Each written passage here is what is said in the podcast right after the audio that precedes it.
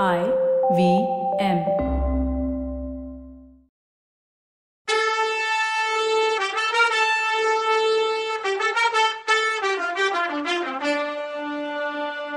வணக்கங்க. நான் கவிதா பேசுறேன். வெல்கம் டு கதை பாட்காஸ்டின் பொன்னியின் செல்வன் இது எபிசோட் நம்பர் நூத்தி அறுபத்தி ஏழு. அந்த அறையில என்ன நடந்ததுன்னு தெரியாம எல்லாரும் இருட்டுல தவிச்சிட்டு இருந்தப்போ ரெண்டு தாதி பொண்ணுங்க அந்த ரூமுக்கு விளக்கு எடுத்துட்டு வந்தாங்க. அந்த வெளிச்சத்துல அவங்க எல்லாரும் பார்த்த காட்சி அதிசயமா இருந்தது. மூணு வருஷமா காலை ஊனி நடக்காத சக்கரவர்த்தி காலோட சக்தியே அடியோட போயிடுச்சு அவருக்குன்னு நினைச்சிட்டு இருந்தப்போ சுந்தர சோழ மன்னர் தான் படுத்திருந்த கட்டில இருந்து இறங்கி வந்து மந்தாகினி பக்கத்துல உட்கார்ந்திருந்தாரு. அவர் பக்கத்துல பொன்னியின் செல்வரும் இருந்தாரு. மேலிருந்து பாஞ்சு வந்த வேல் மந்தாகினியோட ஒரு விழாவில் பாஞ்சு இன்னொரு சைடு வழியா வெளியில வந்திருந்தது. அந்த இன்னொரு பக்கம் வேல் முனையில இருந்து ரத்தம் கசிஞ்சிட்டு இருந்துச்சு சக்கரவர்த்தி படுத்திருந்த கட்டில் பக்கத்துல வானமாதேவி நின்னுட்டு இருந்தாங்க.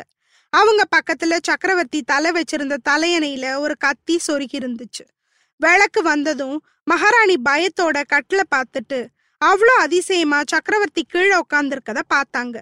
அப்போ பொன்னியின் செல்வர் மந்தாகினி தலையை தூக்கி மெதுவா சுந்தர சோழரோட மடியில வச்சாரு. இளவரசர் கண்ல இருந்து கண்ணீர் வழிஞ்சிட்டு இருந்துச்சு. சக்கரவர்த்தி விம்மி விம்மி அழுதுட்டு இருந்தாரு. இவ்வளவையும் பூங்குழலி ஒரு செகண்ட்ல பார்த்துட்டு மறு செகண்ட் என்ன நடந்திருக்கும்னு கெஸ் பண்ணிட்டா.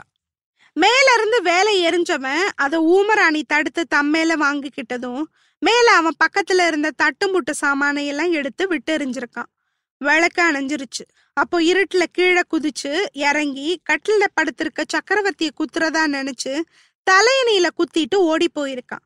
சக்கரவர்த்தி கிட்ட யாரோ வர்றாங்கன்னு பக்கத்துல ஓடி வந்த மகாராணியையும் தள்ளி விட்டுருக்கான். அப்போதான் மகாராணி ஐயோன்னு கத்தி இருக்காங்க அப்புறம் அந்த சதிகாரன் வாசப்படி பக்கம் ஓடி அங்க உள்ள வந்துட்டு இருந்த சின்ன பழுவேட்டரையரையும் தள்ளிட்டு போயிருக்கணும். இதுதான் நடந்திருக்கணும் அப்படின்னு கெஸ் பண்ணிட்டா பூங்குழலி. ஓடினவனை பிடிக்கணும்னு அவளுக்கு தோணுச்சு. அதை விட இறந்துட்டு இருக்க அத்தை நினப்பு அவளை என்னவோ பண்ணுச்சு. சக்கரவர்த்தி அத்தைய தம் அடியில வச்சிட்டு இருக்கத கூட நினைக்காம அத்தை பக்கத்துல போய் உட்காந்து அத்தை அத்தைன்னு கதறிட்டா அவ. ஐயோ நீ சொன்னது நிஜமாயிட்டுதே. பாவி உன்னை போய் தனியா விட்டுட்டு போனேன்னு புலம்புனா. ஆனா மந்தாகினி அவ இருக்க பக்கம் கூட திரும்பல. அவ கண்ணு சக்கரவர்த்தியோட முகத்தை மட்டுமே அந்த நேரத்துல பார்த்துட்டு இருந்துச்சு. ஏன்? அழுதுட்டு இருந்த பொன்னியின் செல்வரை கூட அவ பார்க்கல அப்புறம் எங்க அண்ணன் மகளை பாக்குறது? அழுதுட்டு இருந்த பூங்குழலிய பார்த்த இளவரசர் சமுத்திரகுமாரி என்னது இது? உன்ன நீ மறந்துட்டியா என்ன? நீ இருக்க இடத்தையும் மறந்துட்டியான்னு கேட்டாரு. பூங்குழலி கொஞ்சம் வெக்கப்பட்டு தான் எங்க இருக்கோன்னு ரியலைஸ் பண்ணி எந்திரிச்சு நின்னான் அரசே எனக்கு இந்த உலகத்துல அத்தையை தவிர ஆதரவு யாரும் இல்லைன்னு சொன்னான் இளவரசர் தான் கண்ணீரை தொடச்சிக்கிட்டு பூங்குழலி அவ உனக்கு அத்தை. ஆனா எனக்கு பெத்த தாயை விட மேலானவ. என்னை கூட்டிட்டு வர சொல்லி உன்னை அனுப்புனா. ஆனாலும் என் முகத்தை கூட பார்க்கல. ஏன் தெரியுமா? முப்பது வருஷத்துக்கு முன்னால பிரிஞ்ச என் பெரியம்மாவும் அப்பாவும் இன்னைக்கு ஒண்ணு சேர்ந்திருக்காங்க. அவங்களுக்கு இடையில நாம தடையா நிக்கலாமான்னு கேட்டாரு. இப்படி சொல்லிட்டு மகாராணியையும் சேர்த்து எல்லாரையும் ஒரு பார்வை பார்த்தாரு. அப்புறம் பூங்குழலிய பார்த்து பொண்ணே இதுக்கு முன்னாலேயும் ஒரு தடவை நீ எனக்கு உதவி பண்ணியிருக்க. அந்த உதவியெல்லாம் அவ்வளோ முக்கியமே இல்லை. இன்னைக்கு என் அம்மாவும் அப்பாவும் ஒன்று சேர்றத பார்க்குற அதிர்ஷ்டம் எனக்கு கிடைச்சிருக்கு. அதை நீ தான் எனக்கு கொடுத்த. உன் அத்தை இன்னைக்கு எவ்வளோ பெரிய தியாகத்தை பண்ணியிருக்காங்கன்னு பாரு. சதிகாரனோட வேலை தன் உடம்புல வாங்கிக்கிட்டாங்க. ஒரு தடவை இல்லை ரெண்டு தடவை என் அப்பா உயிரை காப்பாத்திருக்காங்க. உன் அத்தை மேல வேல் பாஞ்சதும் மூணு வருஷமா நடக்காம இருந்த என் அப்பா கால்ல திரும்பவும் தெம்பு கிடைச்சிருக்கு பாத்தியா? அவர் கட்டில இருந்து எந்திரிச்சு ஓடி வந்திருக்காரு. அதனால மறுபடியும் ஒரு தடவை அவரை காப்பாத்திருக்காங்க பெரியம்மா. அதோ என்ன பெத்த அம்மா எவ்வளவு அதிசயமா பார்த்துட்டு நிக்கிறாங்க பாரு. ஓ அத்தை வேலை தன் மேல வாங்கிக்கிட்டத என் அம்மா பார்த்தாங்க. ஆனா மறுபடியும் அந்த கொலகாரன் த சதி செயலை பண்ணலான்னு நினைச்சு ஓடி வந்தான். ஓ அத்தை செஞ்ச தியாகத்தை என் அம்மாவும் செய்யணும்னு நினைச்சாங்க. என் அப்பா உடம்ப தான் உடம்பால மறைச்சு அவர் மேல வர்ற எந்த ஆயுதத்தையும் தாக்குதலையும் தான் வாங்கிக்கணும்னு நினைச்சாங்க. கட்டில என் அப்பா இல்லைன்னு தெரிஞ்சதும் தான் ஐயோன்னு கத்துனாங்க. சக்கரவர்த்தி அங்கேயே படுத்திருந்தா இந்நேரம் என் அம்மா அப்பா யாராவது இறந்திருப்பாங்க. சமுத்திரகுமாரி உன் அத்தை இந்த சோழ வம்சத்துக்கும் சோழ நாட்டுக்கும் எவ்வளவு பெரிய சேவை பண்ணியிருக்காங்கன்னு உனக்கு தெரியுமா? சதிகாரம் குத்துனதுல சக்கரவர்த்தி செத்து போயிருந்தா நாடு சின்ன பின்னப்பட்டு போயிரும். பழுவேட்டரையர்கள் வம்சத்துக்கு என்னன்னைக்கும் மாறாத பழி வந்திருக்கும். என் அப்பா உயிரையும் அம்மா உயிரையும் மட்டும் உன் அத்தை காப்பாத்தல. பழுவேட்டரையர்கள் குலப்பேரையும் சேர்த்து காப்பாத்திருக்கா. சோழ நாட்டுக்கு கேடு வராம காப்பாத்திருக்கா. அதனால சோழ வம்சத்துக்கே குலதெய்வம் ஆயிருக்கா. புங்குழலி நான் உன் அத்தைக்காக ஒரு சொட்டு கண்ணீர் கூட விட போறதில்ல. அவளுக்காக நீயும் அழாத. இந்த மாதிரி தெய்வ மரணம் யாருக்கு கிடைக்கும்? முப்பது வருஷமா பிரிஞ்சிருந்த புருஷனுக்காக உயிரை கொடுக்கற பாக்கியம் யாருக்கு கிடைக்கும்? அவரோட மடியில தலை வச்சுக்கிட்டு நிம்மதியா உயிரை விடுற பாக்கியம் யாருக்கு கிடைக்கும்னு சொல்லிட்டு சுத்தி ஒரு தடவை பார்த்தாரு. அந்த ரூம்லயும் வாசப்படியிலையும் நின்னவங்க அவர் சொன்னதை கேட்டுட்டு இருந்ததை பார்த்தாரு. பூங்குழலி உன் அத்தை இறந்துட்டா நீ அனாத ஆயிடுவேன்னு பயப்படாத. நீ இன்னைக்கு செஞ்ச உதவிய நான் என்னன்னைக்கும் மறக்க மாட்டேன்.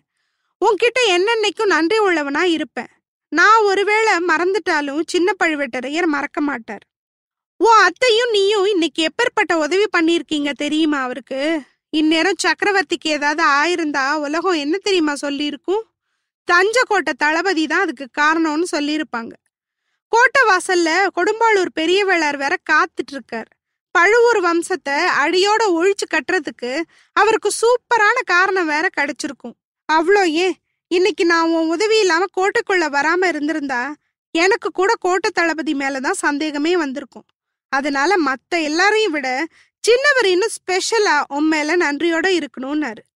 அவர்கிட்ட நீ என்ன கேட்டாலும் இப்போ செய்வாரு. அவரோட சொத்துல பாதியை கேட்டாலும் கூட கொடுத்துருவாருனாரு அருள்மொழிவர்மர். இப்படி அவர் சொல்லும்போது அவர் சின்ன பழுவேட்டரையரை பார்த்துட்டு இருந்தாரு நீங்க உங்க கடமைய சரியா செய்யலன்னு அவருக்கு சொல்லாம சொல்லிட்டு இருந்தாரு அருள்மொழிவர்மர் பேசினதுல இருந்து சின்னவரும் அதை புரிஞ்சுக்கிட்டாரு. அப்படிங்கிறத அவர் முகம் வருத்தத்துல இருந்து காட்டுனுச்சு. அவரோட முகம் சாதாரணமாவே கம்பீரமா இருக்கும். அது இப்போ காணா போயிருந்துச்சு. யாரையும் லட்சியம் பண்ணாத எதுக்கும் பயப்படாத வீர பெருமிதம் இல்லாத முகமா இப்போ அவர் முகம் இருந்துச்சு. போர்க்களத்துல இருந்து புறமுதுகிட்டு கோழ மாதிரி ஓடி வந்த ஒருத்தன் பலரும் கேலியும் கிண்டலா அவனை இளக்காரமா பார்த்தா எப்படி இருக்குமோ அப்படி இருந்துச்சு சின்னவர் முகம். இந்த உயிர் இப்பவே என்னை விட்டு போயிடாதான்னு தோணுச்சு அவருக்கு. இளவரசர் முதல்ல சொன்னதெல்லாம் கேட்டு உடலும் மனசும் உருகி நின்னுட்டு இருந்த பூங்குழலி அவர் பரிசு எது வேணும்னாலும் கேளுன்னு சொன்னதும் பழைய ஆக்ரோஷ குமாரி ஆயிட்டா சமுத்திரகுமாரி. இளவரசே யாரோட நன்றியும் பரிசும் எனக்கு தேவையில்லை. எனக்கு எல்லாம் கொடுக்க சமுத்திரராஜன் இருக்காரு. என் படகும் பத்திரமா இருக்கு. நான் கிளம்புறேன். ஒருவேளை என் அத்தை பொழைச்சா? இல்ல அது வீணான ஆசை. ஏன்? அவ தான் காலையிலே சொல்லிட்டாளே என் ஆயுசு முடிய போகுதுன்னு. அவளுக்கு தெரிஞ்சிருக்கு. இனி அவ பொழைக்க போறதில்ல. எனக்கு இங்க ஒரு வேலையும் இல்லை. என்னைக்காவது ஒரு நாள் நீங்களும் கொடும்பாளூர் இளவரசியும் கோடிக்கரைக்கு வந்தான்னு சொல்லி வானதி இருந்த இடத்த பார்த்தா. அந்த பொண்ணு கண்ணை விரிச்சு பூங்குழலியும் இளவரசரையும் பார்த்துட்டு இருந்தா. சீச்சி என்ன இது ஆசை? நான் போறேன்னு சொல்லிட்டு வாசப்படிய பார்த்து போனா பூங்குழலி. அது வரைக்கும் திக்பிரம பிடிச்ச மாதிரி நின்ன வானதிக்கு அப்போதான் சுயநினைவு வந்துச்சு. ஹே ஏன் அருமை தோழி நீ எங்க போற? நானும் உன்ன மாதிரிதான். அனாதைன்னு சொல்லும்போது பூங்குழலி தேவி நான் உங்க அரும்பு தோழியும் இல்ல நீங்க என்ன மாதிரி அனாதையும் இல்ல. சீக்கிரமே பழையாறையிலேருந்து இளைய பிராட்டியும் வந்துடுவாங்கன்னு சொன்னான் வானதிக்கு அப்போதான் குந்தவை ஞாபகமே வந்துச்சு. ஐயோ அக்காவுக்கு இங்க நடந்தது ஒண்ணுமே தெரியாதே அவங்களுக்கு சொல்லி அனுப்பணுமேன்னு சொன்னான் அதுக்கும் கவலைப்படணுமா? கோட்டை வாசல்ல உங்க பெரியப்பா இருக்காரு தேவி அவர்கிட்ட சொன்னா அனுப்ப போறாருன்னு சொல்லிட்டு பூங்குழலி வழிமறிச்சவ மாதிரி நின்ன வானதியை கொஞ்சம் தள்ளிட்டு மேல நடந்தான் வாசப்படி பக்கத்துல சின்ன பழுவேட்டரையர் அவளை வழிமறிச்சு நிறுத்தி பொன்னே பொன்னியின் செல்வர் சொன்னதெல்லாம் கேட்டுட்டு தான் இருந்தேன். அவர் சொன்னது எல்லாம் உண்மை. பழுவூர் வம்சத்துக்கு வீணா பழி வராம காப்பாத்திருக்க நீ. உனக்கு நான் என்னன்னைக்கும் நன்றி கடன் பட்டிருக்கேன். நீ என்ன பரிசு கேட்டாலும் தர்றேன்னாரு. பூங்குழலி ஒரு வருத்தம் கலந்த சிரிப்போட தளபதி இங்க உள்ளவங்க சில பேருக்கு சக்கரவர்த்தி உயிர் பழிச்சதுல சந்தோஷம். சில பேருக்கு அவர் நடக்கிறதுல சந்தோஷம். இன்னும் சில பேருக்கு பழுவேட்டரையர் வம்சத்துக்கு எந்த கெட்ட பேரும் வரலங்கிற சந்தோஷம். என் அத்தைக்கு நடந்ததை பத்தி யாருக்கு என்ன கவலை? நானாவது அதை பத்தி கவலைப்பட வேணாமா? என் அத்தைய கொண்டவன் எங்க போனான்னு தேடி பார்க்க போறேன். தயவு செஞ்சு எனக்கு வழிய விடுங்கன்னு சொன்னான். இதை கேட்டதும் சின்ன பழுவேட்டரையருக்கு தூக்கி வாரி போட்டுருச்சு. பொண்ணே நான் உன்கிட்ட தோத்துட்டேன் போ. கொலைக்காரனை விட்டுட்டு சும்மா நின்றுட்டு இருக்கேன் பாரு. அவனை கண்டுபிடிக்கலன்னா சக்கரவர்த்தி பொழைச்சதுனால மட்டும் என் மேல உள்ள பழி போயிடாது. உன் வார்த்தைய நம்பாததே தப்பு. கொலகாரன் எங்க போயிருப்பான்? என்னை தள்ளி விட்டுட்டு தானே ஓடனா? ஆமா சுரங்க வழியா போயிருப்பானோ? வா எனக்கு உதவியா வா. வேற யாரையும் அழைச்சிட்டு போக இஷ்டம் இல்லை எனக்கு. அவன் மட்டும் என்கிட்ட மாட்டட்டும். என்ன செய்யறேன்னு பாருன்னு சொல்லிக்கிட்டே தன்னோட இரும்பு கையால பூங்குழலியும் பிடிச்சி இழுத்துக்கிட்டு சிற்ப மண்டபத்துக்கு போனாரு. அந்த ரூம்ல இருந்த மத்த எல்லாரும் அப்படியே நின்றுட்டு இருந்தாங்க. இளவரசர் என்ன நினைக்கிறாருன்னு தெரிஞ்சுக்கிட்டு சக்கரவர்த்தி பக்கத்துல கூட போகாம நின்னாங்க. ஆனா எல்லாரோட கண்ணும் சக்கரவர்த்தி மேலையும் அவர் மடியில தலை வச்சு படுத்திருந்த ஊமராணி மேலையும் இருந்துச்சு. ஆனா சுந்தர சோழரும் மந்தாகினியும் ஒருத்தரோட ஒருத்தர் பரிபூர்ணமா கலந்திருந்தாங்க. மத்தவங்க யார பத்தியும் அவங்க யோசிக்கவே இல்லை. முப்பது வருஷ வாழ்க்கைய சில நிமிஷத்துல நடத்த முடியுமாங்கிற விவாதம் எல்லாம் அவங்களுக்கு தேவையே படல. ஆனா அந்த வாழ்க்கையை அவங்க வாழ்ந்துட்டு இருந்தாங்க அந்த மொமெண்ட்ல. அவங்க பேசாதது எல்லாம் பேசிக்கிட்டாங்க. மந்தாகினி கண்ணாலேயே பேசினா சுந்தர சோழரும் அது எல்லாத்தையும் புரிஞ்சுக்கிட்டாரு. வாலிப வயசுல அவளோட இலங்கை தீவுல அவங்க ரெண்டு பேரும் பழகினப்போ அவளோட பாஷையை அவர் பழகியிருந்தார். அதை அவர் மறக்கல.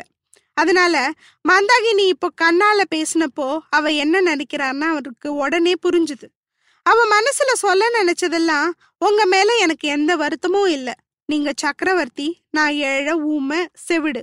உங்க முன்னாடி வராம இவ்வளோ நாளா நான் மறைஞ்சு திரிஞ்சிட்டு இருந்தேன். அப்பப்போ தூரத்துல நின்னு உங்களை பாக்குறதே போதும்னு திருப்தியோட இருந்தேன். உயிர் போற நேரத்துல உங்க மடியில படுத்து உயிரை விடுற பாக்கியம் கிடைச்சதே. இதை விட வேற என்ன வேணும்? இதுதான் அவ கண்ணும் மனசும் திரும்ப திரும்ப அவர்கிட்ட சொல்லிட்டு இருந்துச்சு.